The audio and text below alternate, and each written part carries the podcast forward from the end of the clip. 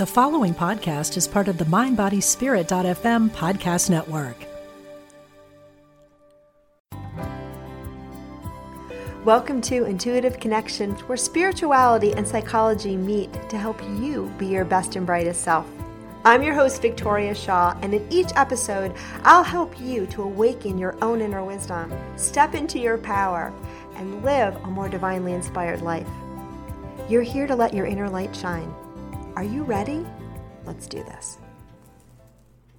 So, hello and welcome to Intuitive Connection. Today we have a guest again, and this is someone that I have known what since high school, right? I mean, you're a couple years older than me, but it was high school. Yeah. Yeah. And so our paths have crisscrossed a couple of times, but Pam does a really cool thing for her living that I'm so excited to share with you. Pam is a professional improviser. She's also an author, teacher, and happiness coach, and the founder and president of Happier Valley Comedy, the first and only comedy theater in Western Massachusetts, which provides regular shows, a full comedy training program, and a thorough laughter program for professional and personal development and happiness. So, Pam, welcome. Thank you so much. I'm excited to be here. So you have a really interesting story about how you got to do what you do and become a happiness coach and professional improviser. Can you share that a little bit with the listeners? Yeah. How does one become a professional improviser? You take improv classes. That's Yeah. it. and then you and then you get paid to perform improv and then you Okay. get to call yourself a professional improviser. That doesn't sound hard at all. No, it's not. Everybody can become a professional improviser who wants to. Well, you also, uh, most people, when they do something professionally, they also want to have the ability to sustain themselves doing it. so I do get to do it for a full-time living. So it is Right. now my living. And that's what I started off as an experiment to do the what I call the can I make a living doing what I love experiment. Okay. where I I was homeschooling my kids. My older daughter went off to college. It was time to like I could go back to work or I could you know I don't know what to do. But I decided maybe I could make a living doing this thing I deeply deeply loved. I, in the meantime I'd fallen in love with improv and improv is kind of like that when it hits you it's like the heavens open up and it's just like this is you this is your thing these are your people. And there's kind of i had no choice but to follow it. And intuition was definitely played a huge part in it because i was fighting my intuition a lot because it would be experiences even before i started to the can i make a living doing what i love experiment where i just like felt like i had to be I was just improvising kind of on my own. I start, I founded an improv team. I booked some shows, but it was just like I was a mom and I was doing it on the side. And like my critical voice was saying, "You're just a dilettante." That was the word that like really hung me up. And that so to call myself a professional improviser now is very exciting and, and empowering. But then there was this thing inside of me like, you need to take more classes. You need to go to Chicago and study in Chicago because that's the heart of long form improv, uh, the kind that I really love. And I wanted to go to the Chicago Improv Festival. So I like that was one way it started. So I was like, I don't know why I really want to do this. And I said to my husband, like, I don't know why I want to go to this thing. I'm not performing in it. My my team got didn't get in but I still really want to go to the Chicago Improv Festival. And I cried about it a ton. And then I think I was talking to my cousin, who I call my cousin sister friend, and she was like, and I'm like, I'm just a dilettante, you know, and she's like, so be a dilettante, go to Chicago and be a dilettante. I'm like, okay. And it, it was amazing. Like the minute I touched down, the minute I stepped foot into the Chicago Improv Festival, doors opened like it was amazing. Like i met the person who founded and ran the improv festival and we hit it off. I saw one of the best improv shows i had ever seen in my life. I met people like and everything in my improv life was like that. I was like didn't know why i wanted to do it but i did it anyways even though i was really really scared. You know i studied in chicago for five weeks at an intensive and i had to move heaven and earth to get coverage for my kids and all this stuff. Like I had my in-laws had to move in with us, and it was crazy. And again, I was like, I don't know why I'm doing this. There's no reason why I should do this. I didn't have aspirations or even had thoughts of becoming a professional improviser at the time. But because I did that, it led to other things and to writing a book and the book like you know. So when my kid went off to college, I was like, I want to be an improviser. I want to do this for a living. I don't know anybody who does something like this for a living in a small town, but I'm going to try it anyways. So I gave myself one year to make the living exclusively through improv comedy, and it went pretty well. Wow. long story long. That's an amazing story. It's an amazing story in so many ways. And it's so inspiring, first of all, because you talk about, you know, following your intuition, listening to those clues, feeling that pull of what excites you or what you felt like you knew in your bones you had to do. And how many people on this planet right now, when that happens for them, take advantage? And you right. did. Yeah. And just to be super clear, I sometimes was dragging my feet tears, doubt. You know, I, I would, you know, I, I had another mantra that Susan Messing, who's this big improviser in Chicago, she's fantastic. And she said, you know, I'm just like, I'm scared to go to Chicago and study and da da da. She's like, you need to do this for you. And she said, being brave means being scared and doing it anyway with the result of flying. Used a swear word in there. I took it out for you. Thank you. Because we're improvisers. That's what we do. So that became like I printed it out, I wrote it up, printed it out, and it. that I like I just kept being like, I'm scared, but I'm doing it anyways. I'm scared, but I'm doing it anyways. That's so powerful. And that's that's what improv teaches you to do, to just jump, right? Yeah. To just jump and trust that you'll be caught. And I think that's why I was so drawn to talking to you and not even knowing this story because I didn't but knowing about improv and i only did improv and i swear to god i remember that you were in this class but you tell me that that is impossible and you, we did not go to the same school at that time but i'm going to remember it as being you anyway because why not memory sure. valuable i know that from my own training but i did it a little bit i want to say in like late elementary into middle school i remember that we had a teacher and she like her parents owned a local theater and she was a high school kid and she was teaching us and we would do these improvs and it was like so cool and so powerful and so fun and, and a lot of it felt like play to us too but i took that class you took that see i knew it was you yeah it's my been, senior with time. year did we play like uh, my memory of that class is we played a lot of the newlywed game we I think it was the same class. See, I do have a memory. It is correct. But nonetheless, I remember it being so much fun. But, you know, and I was telling you this before we got on on you know the recording. To me, I always think of improv as a metaphor for life. I really think about, you know, and people that listen to the show know this whole idea we plan our lifetimes before we're born, but we don't plan everything. So you get the general, you get the location usually, or the locations, you get the main players, you get the big themes, and maybe some of the touchstone moments. And then you drop down, and you, of course, you forget, you get into character, you forget everything that you planned, and then you just work with what's happening. Yeah. And, you know, that's, I really think how life works. And I definitely know that's how improv works. And so I can just imagine, you know, first of all, how fun it is, but also the, the learning and growth opportunities it can be from embracing life like it's an improv or even like embracing improv like it's life. Exactly, exactly. I mean, that to me, and the way I perform improv and the way I practice and teach improv, it is, it gives me a blueprint for life. And I think that's why it just hit me right away and resonated with me because it was like, oh, this, you cannot give me a problem that I can't find a solution through improv.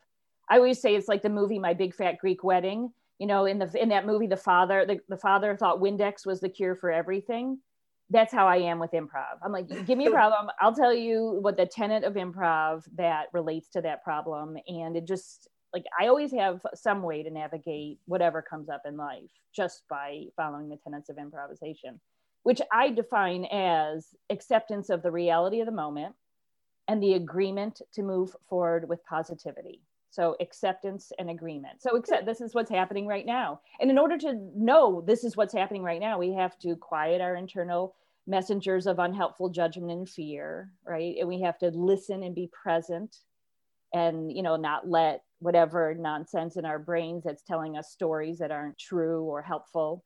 And then focus and accept that reality, whether we like it or not, and move forward together. with positivity. I mean, that's the part that, you know, I enjoy part. Maybe some people like to move forward together with grouchiness. And that's cool too. I love a curmudgeon. Yeah. Why bother? I love it. And I think I think that is akin to many spiritual teachings as well, right? Like as a, just a really good blueprint for life. Yeah, it's mindfulness of like this is what's happening right now. And that's what we practice. And so the cool thing about improvisation is so I get to practice and teach this in the gym, right? So like it's this is our improv is the gym for our soul. So we get to get on stage and practice acceptance, practice paying attention, practicing quieting the inner critic and over and over and over again because it's a we're all beginners like there's improv no is, yeah there's no mastery of this because it's life. Improv is the gym for the soul. I love that. I love that. That is brilliant.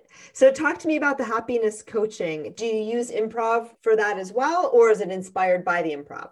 It's inspired by the improv. There's certainly play and that came about also through this yeah i can't even it's so funny. I really have to one day figure out where it came from because I'm not 100% sure. I do know I wasn't interested in creating anything new, but the pandemic had different plans. You know, I've been creating this business, I've been creating Happier Valley Comedy. We opened a theater a couple years ago. Things were going really, really well this time last year, or, you know, 12, 13 months ago. And then the pandemic hit, and we're just not teaching online. It's just not fun to improvisation is a team sport. It's an in-person art form to me. Right. You can do it online, it's just not as fun. So I pivoted because I can't just sit home. I hear you. Because of the work that I've been doing lately, I know that my personal purpose and value is to facilitate laughter or joy, connection, and growth. And I couldn't do that as an improv teacher anymore. So I created the happiness experiment, which uses these tiny little daily habits. And I present a whole bunch of different daily habits, and people pick one or two of them to do every day for 30 days. If you do the 30 day program, I give people all sorts of support. You could get an accountability buddy. It's all completely customized, self designed. These things take like 30 seconds a day to maybe 10 minutes. If you really want to go hog wild, you can. And they're all these things that are based in science because they all have evidence base to increase well being and wellness. And they are mindfulness practices too. So some of it is like taking five good breaths every day. Super simple. Just do that every day for 30 days and see if it helps. Writing a thank you note gratitude is part of it there are all sorts of different gratitude practices taking a walk outside you know being in nature uh, so some of them are real simple and then there's always meditation is a big one because that's popular and very effective and play is in every program because that I like play. yes, I'm a big fan of play as well. And I don't think I can sell play enough to people. No. They don't um, always buy it though. I want to sell it. I want to sell it. They don't want to buy it as much. Not that I we we have problems getting people, but it's just like it's hard to convince adults about the importance of play sometimes. Well, you know, we've all had so much conditioning that tells us, you know, that play is not to be valued. I mean, I went to a super, super alternative progressive school. So I got, there were blocks in my classroom, I think until the sixth grade, but I'm, I'm like not normal. But most of us have had this conditioning, right? That says, you know, put the toys away, stop having fun and get to work. And we learn it earlier and earlier. I mean, kids now learn that in kindergarten. Yeah. Right. And they learn, you know, this isn't supposed to be fun. And even learning. I remember my daughter, she's just very precocious. And I used to buy her because she loved it, these math books and these reading books because she would just eat it up. Yeah. And her school started homework, I remember in first grade. And in first grade, that's when she had, you know, she threw all the books away. She's like, no, mom, that's homework. Right. Right. And we yeah, used to call them learning books, and she used to ask for them and she used to grab them. And it was such a joy. But when school took over, you know, she lost the love of it. And I think that happens for a lot of us. And we're taught, you know, to do what we should do rather than to do what we love. Yes. And though the, the crazy thing is, when I was trying to do this experiment to see if I could make a living doing what I love, a friend of mine said, The thing is, Pam, if you do what you love for your work, you won't love it in the same way. And I was like, no, that's not possible. And then I, I just determined to prove her wrong. Good um, for you. However, did you? oh no, you didn't prove her wrong.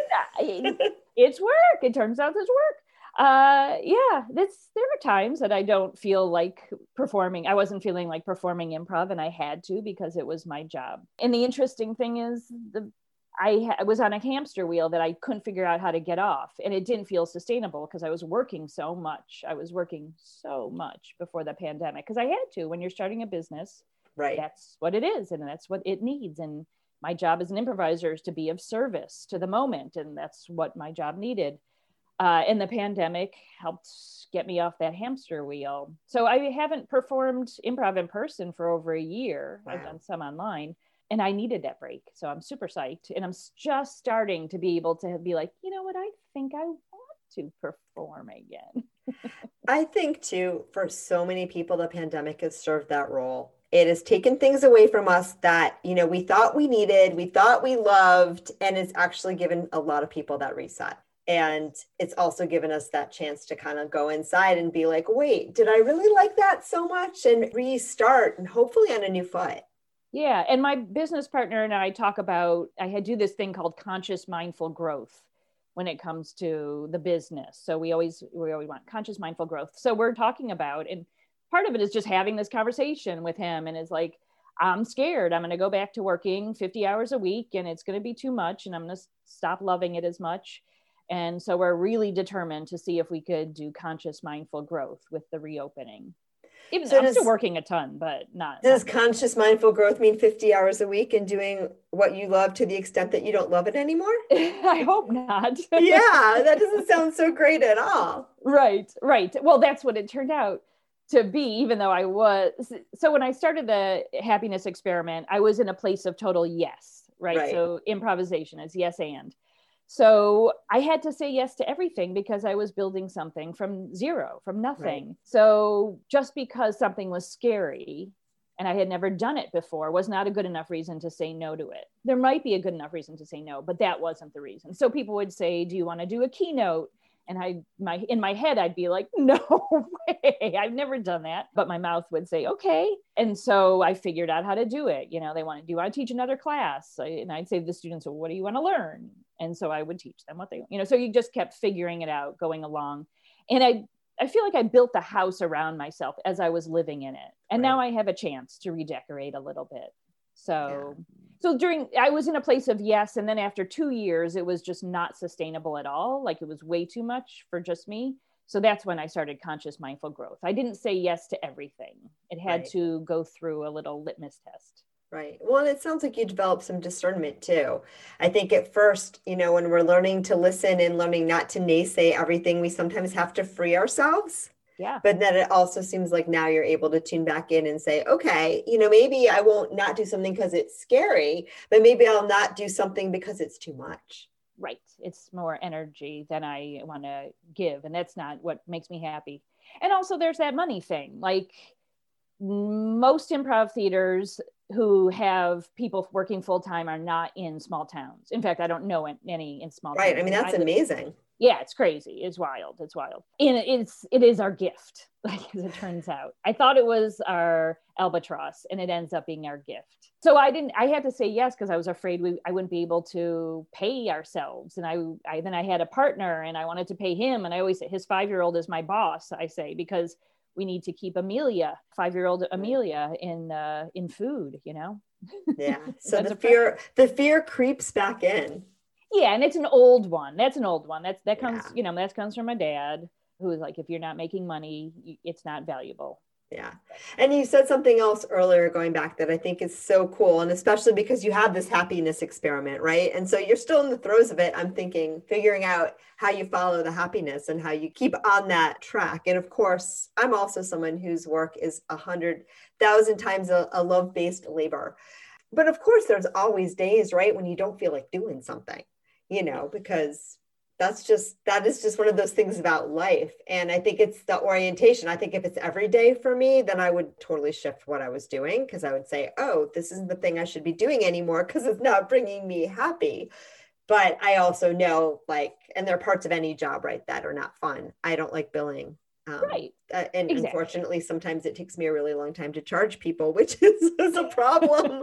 but it's just going, it's so tedious, you know, or entering notes or, Well, and to me, I call it the happiness experiment because I'm the head of, of Right. Happier Valley Comedy. It's kind of our brand. And the reason we're Happier Valley Comedy is the area in, in Western Mass where I live, the nickname is the Happy Valley. right. So we say we make the Happy Valley happier. But it's, I wouldn't say I'm teaching happiness with the happiness experiment. It's about resilience, it's about wellness, self care. It's Right. bigger than happiness. You know, the joy experiment, I guess I could call it that. Because joy to me is deeper, it's like a bass beat, you know, whereas happiness is the boop boop boop boop boop boop boop boop right? Sometimes that's it's it's there and sometimes it's not but it's the, the joy is the thrum and that's what i'm going for. And Right. so sometimes we have to do stuff that's in between the the beats that isn't always so fun but it gets us to the big picture Absolutely. the general joy this like so i have to do the bills because that's part of doing what i love Exactly. And I would want to call you too, because I do think that it is a belief that a lot of us have around this idea that if you know you make what you love your work, you spoil it. And I really don't think it has to be that way. It's really about your orientation to work, right? And what you think work means and how you think work has to go. And of course, again, if you're trying to support yourself doing something, sometimes there are moments when you might choose to do things that you might not choose to do if you weren't trying to support yourself and doing that thing. Absolutely. And the other thing is, like, I don't know how the story is going to end. So Yeah. that's right, this part of the story. So, for, you know, that was that part of the story. But in the big picture, I think being in that fallow period, even if I had continued to perform, but still to be in that fallow period is instructive and it will make me a better improviser, teacher, all those things. Because I came into improv. I mean, like, that was what happened. I have, I had a limitless, I thought my well was bottomless. Right. I, I could, I was like the cookie monster. It was just like more, more, more, more, more, more, more. Um, so I found the bottom, and that's cool because now I get to think about it as a sustainable practice, Yeah. Which means saying no and to some things and saying yes to other things. And I think that's great. So I, yeah, just thank you. I wouldn't say I ruined it. I don't know- get that impression at all. I love it. I love it. And like Yeah. it's just and it's also changing and growing. So that's the other cool thing about the part of me not loving performing as much as I used to is now I can leave that space for other people and my job like I said is to facilitate growth, connection and joy. So if I could facilitate people doing their love of performing improv without me feeling like I want to be in every show. That's a better way to be of service to my community. Yeah, I think it all makes perfect sense. Yeah. Talk to me about the experience of teaching improv. Like, why do people come to the theater? Why? What do people get out of it? It's such a good question. And as I was saying, the great thing about where I do it is that people are coming to my theater in our space just because for the love of improv. Right. Versus, like, if you go to an improv theater in a big city, they're doing improv often to get up on stage, to get stage time, to maybe be seen by somebody, maybe to be, you know, get cast on Saturday Night Live or something like that. Nobody's coming to Happier Valley Comedy cast on Saturday Night Live. And our demographic tends to be a little bit older. I'm a, I don't know, 54 year old woman, and that's about what our demographic is, which is great because people come.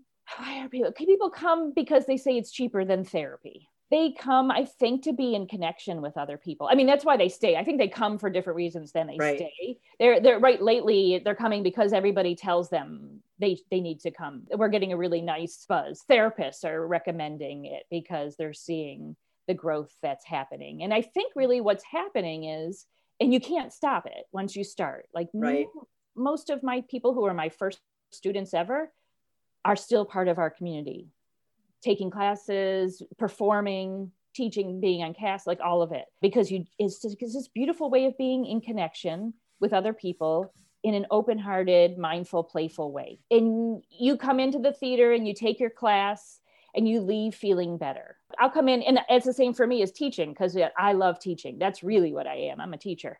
That's what I'm meant to be. And I can go into class feeling like maybe I'm catching a cold or feeling really draggy. And man, two hours later, I feel better, cold's gone, full of energy, life is good, you know? And it's just taking a break from real life and just being there with other human beings and in our silly, fallible, goofy selves. It sounds beautiful. And it sounds it sounds amazing. And it sounds like it helps people be present, be authentic, get out of their heads. And it sounds too like the confluence of factors brought you to the very exactly right place at the right time to do what you love and to share it with others. Yes. And I think more than anything, I teach fear management. Okay. Which is why it's so very, very helpful for a lot of people. That's a great thing about you know saying okay we're doing improv. Like as soon as i say that and i'm doing it with professional personal development or teaching an improv class everybody goes Gah! you know? Right. And when i get to do it on zoom it's double the fun because i'll say two words breakout room and improv and everybody's in right? Gotta go. So that's great. So now we have that fear-based voice is there and now we get to play with it and now we get to get a workout in that gym of quieting those internal messengers of unhelpful judgment and fear. And that's the practice.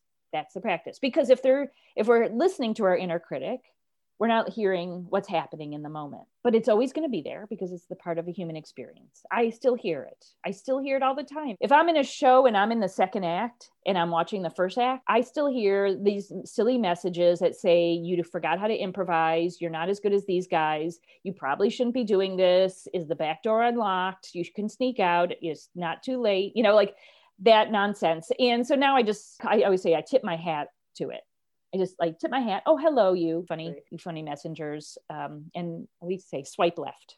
We swipe left. I love it. All right, tell me really quickly about the book. Improvisation at the Speed of Life. I think so. Is that yours? Is that the one you wrote?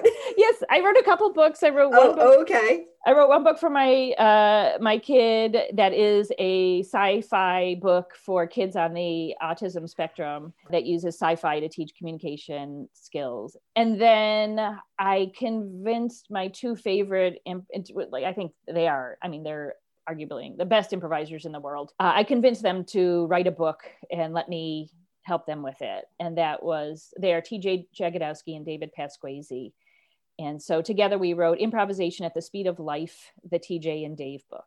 So it's about how they perform improvisation, which is a really mindfulness based way. It's really about living these two people's lives or these people's lives that it's just like what you were saying, what real life is, but it's like a microcosm of that. That these people that they're going to play in their show exist already and how can we live in their shoes and in their bodies for this period of time and be be as true to it and as uh, get offer them as much dignity and honor as possible. So that that's those guys. And now i'm working on a book for my students to be a companion book. So all this stuff that i teach i wanted to be in writing. Lovely. All right. Well when that's done i will reach out. We can chat again So, the question, Pam, as we start to wrap up, that I ask everybody on the podcast, because the podcast is about intuition, how does your intuition speak to you? How do you experience that yourself? That's it. Yeah. I've been thinking so much about that. And I like, I start first thing in the morning, I stretch for 10 minutes. It's one of my new self care, newish self care things. And I've been using, instead of like putting on a yoga video or something like that, I've learned because my because my body is goofy that it doesn't work for the way other people think it should work. It doesn't work for my body. So I use a really intuitive practice of like, what do you need right now, back? You know, so that's how I start my day, just being in touch with that intuition. And then the meditation, you know, I'll, I'll do 10 minutes of meditation afterwards. It's like, what do I need today to get into the day? And that's what improv is. Like it, the we ask, how can we be of service? My job as an improviser is not to be funny. It's not about being funny at all. Uh, in fact, that's a I need to train people out of that oftentimes. It's about accepting the reality of the moment and moving forward with positivity. It's about being of service to each other, to the moment, to the show. Right. So how can I be of service? And that's how I use my intuition is like, what does this moment need? And how can I be of service? So you just pay attention and you quiet down those unhelpful voices and messages that uh, won't help us get there in a joyful, easeful way. And then hopefully it works out. I love it. That is one of the most unique and beautiful answers I've had to this question. And I've asked it many times now. No, so I thank win. you so much. yeah, I guess. All right. If people want to work with you or find you, where do they do that? How do they do that? It's easy to find me. You can go to happiervalley.com. All everything is on there. You could also just Google Pam Victor. I come up on there. But if you go to happiervalley.com, everything that we're doing, the happiness experiment is up there. Sometimes I do free mini workshops to give people a taste of the happiness experiment. All sorts of cool stuff. Whatever I'm doing uh, is going to be on there. So perfection. And you know, as always, we'll have all of that information too in the show notes. So you can look for it there as well. Pam, before we wrap up, any other words of wisdom you'd like to share with listeners? Yeah, I'm feeling like I really need to share with your listeners. I call it like listening and affirming and honoring your you-ness, which I spell Y O U N E S S. It's the thing that makes you you, your authentic voice. And people come to me and they're like, say, I could never improvise because I'm not funny or whatever like and that's not what improvisation is. It's about teaching you that what you have to offer is enough. And that's your greatest asset. So if i can help anybody facilitate quieting the inner critic so you can amplify your own authentic voice i think that's what the world re- needs right now most of all amen thank you so much for sharing that thank you so much for sharing your magic with me, with the listeners today. And most importantly, Pam, thanks for being you. Oh, thank you for being you. All right. And thanks everybody for tuning in and namaste. Thank you so much for joining us today. I hope that you found joy, strength, inspiration, and clarity from today's episode. If you'd like to learn more and connect with an amazing group of like minded souls, please join us over on Facebook in the Intuitive Connection Community Facebook group, where we explore these topics in deeper detail, have additional live teachings, and host Facebook Lives with our amazing guests. I hope to see you there. And of course, if you want to learn more about me or the work that I do, please check out my webpage, victoriashawintuitive.com. Thank you so much again, and namaste. I'm Rachel Corpus, an angel communicator, psychic medium, and host of the Angel Talk podcast. This show is meant to help you remember who you are a limitless being with shoes and socks on. And along the way, we'll connect to people on the other side and experts in the field like authors, healers, animal communicators, and more. Listen to all my shows at Mind Body Spirit FM or wherever you get your podcasts.